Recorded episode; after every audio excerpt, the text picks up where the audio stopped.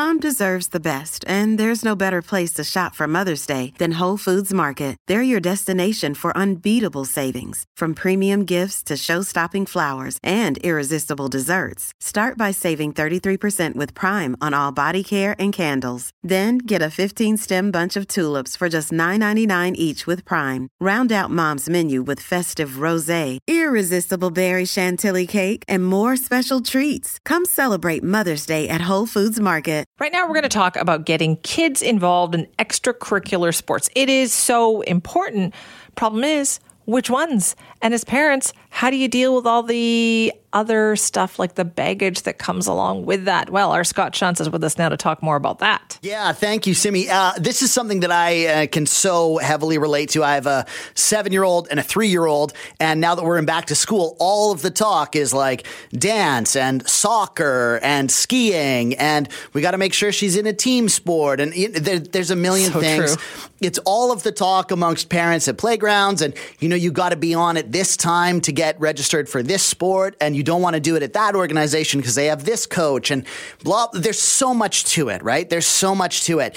Uh, but I think one of the things that we should really like practice doing, and I'm working on this, is trying to open ourselves up to maybe um, branching away from some of the traditional ideas. You know, everyone in our bubble is playing soccer, but my daughter Sloan is not really into soccer. Right. So we're trying to like look for for other things. And a cool story here about um, a, a great example of this. So I am a tried and true Canadian boy. I love hockey. It's like one of my favorite course. sport, favorite game, through and through and through and through and through. And I had never thought of, but now I'm intrigued by the idea of ringette. I have always heard of ringette, but I feel like it's getting more popular now because now I'm hearing more about it. Yeah, it certainly is. And for good reason. Like hockey is super popular and, and we all love hockey for the reasons that we love hockey. But there are things and reasons why people might want to uh, try, try ringette instead of hockey.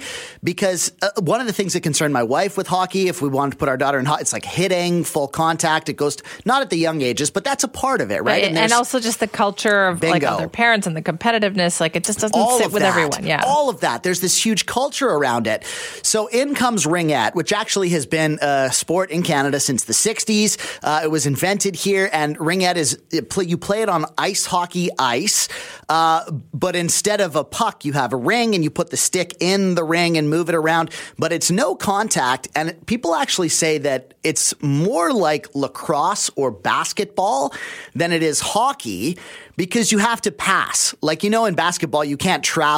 Right. Right. In hockey, you can take the puck and go end to end, uh, da da da da da, deke five guys and score. You can't do that in ringette. So it has this team aspect of like passing, everyone on the ice has to get the ring type of thing that has really sort of opened it up and kind of like caused people to uh, to pay a bit more attention to it. And because it's growing, um, I did a little bit more investigation and I spoke with Tim Dickert. So he is the uh, Surrey White Rock Ringette Association board member, and they have made this switch. They were interested in hockey and are now doing ringette. So I asked him, you know, tell me about ringette and about what made you guys want to make that switch. Ringette has been around since 1960s. Uh, it's invented in Canada, and I believe that it was created sort of in the uh, the I, got, I guess the misogynistic worldview that women needed a different sport than hockey because women shouldn't play hockey, and so they uh, they invented ringette, and obviously ringette's changed since then. It's a it's a fully co-ed sport, um, but for our our interaction with it, like I didn't know anything about ringette growing up as a kid. Um, I didn't. I'm not sure I knew anybody who played it. Um, but we were exposed to it because um, no, I didn't play hockey growing up. I know a lot of Canadian families. You know, you grow up, you play hockey, and that's that's just part of growing up as a kid uh, in, in Canada. I didn't play hockey growing up; it was too expensive. Uh, my family felt like it was it was too much. I asked my mom every year, you know, if I could play, and she said no. you know, it's too too expensive. Um, so I learned to play hockey as an adult. Like I, you know, it's, I'm like 20. I got my own money. I'm going to play hockey. Uh, but we weren't a hockey family growing up, and so my um, my my son wanted to play um, because his friends played, so he wanted to play. So when he was five, so he's in kindergarten. He's five years old. we sign him up for hockey, and he plays. He enjoys it. So you know that when kids are in sports, sometimes they're just bigger than the other kids, or they're just taller, or they're just faster. They're not special. Nothing fancy happened. They just get sports a bit sooner than the other kids their age, right? Um, so my son was through no extra work on our part at all was put in one of the was put in the sort of top training group. Now, how it worked for my son uh, in White Rock was that they had all the kids who were five years old practicing at the same time, and then they split them up into three groups: an advanced group, a medium group, and then a, a slower group. And I thought that was sort of interesting. You know, you have like and like training together.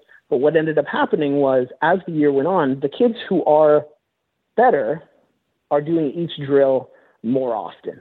They're they're better skaters. They're going to go through it faster.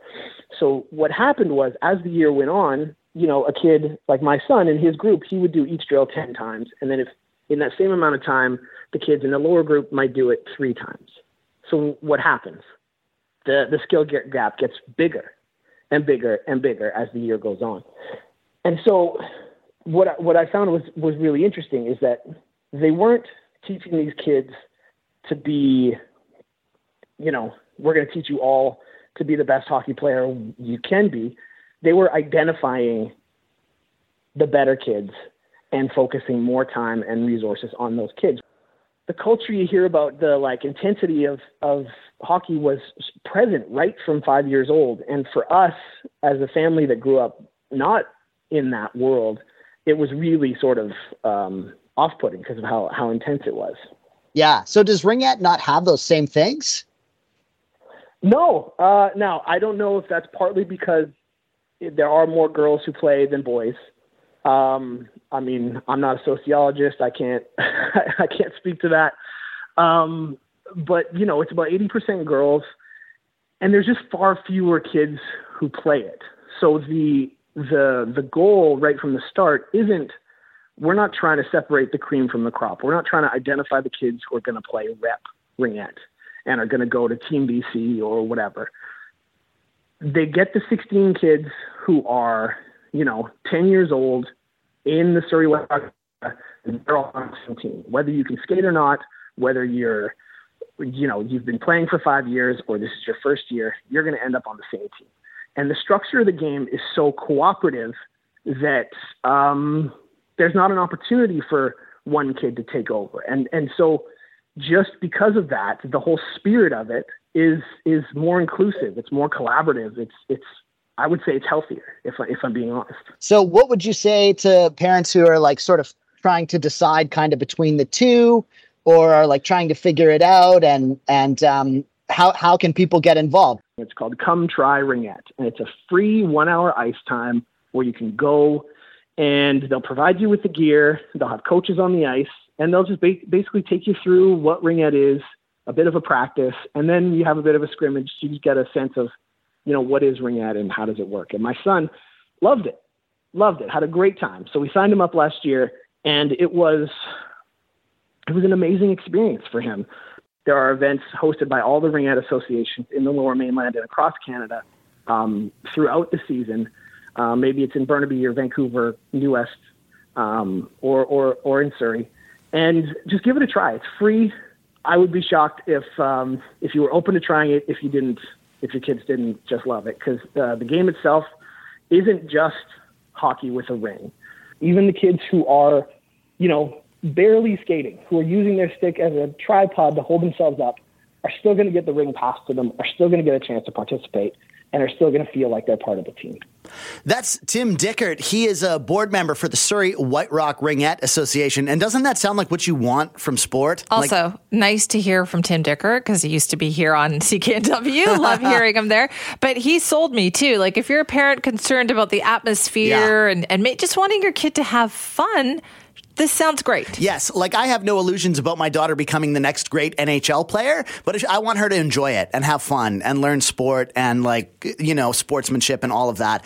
So yeah, more info at surreywhiterockringette.com and they can link to where you can go and do one of these try ringette yes. nights as well. Love it. Scott, thank you so much for you that. Great option for parents out there if you want to weigh in. Send me at cknw.com.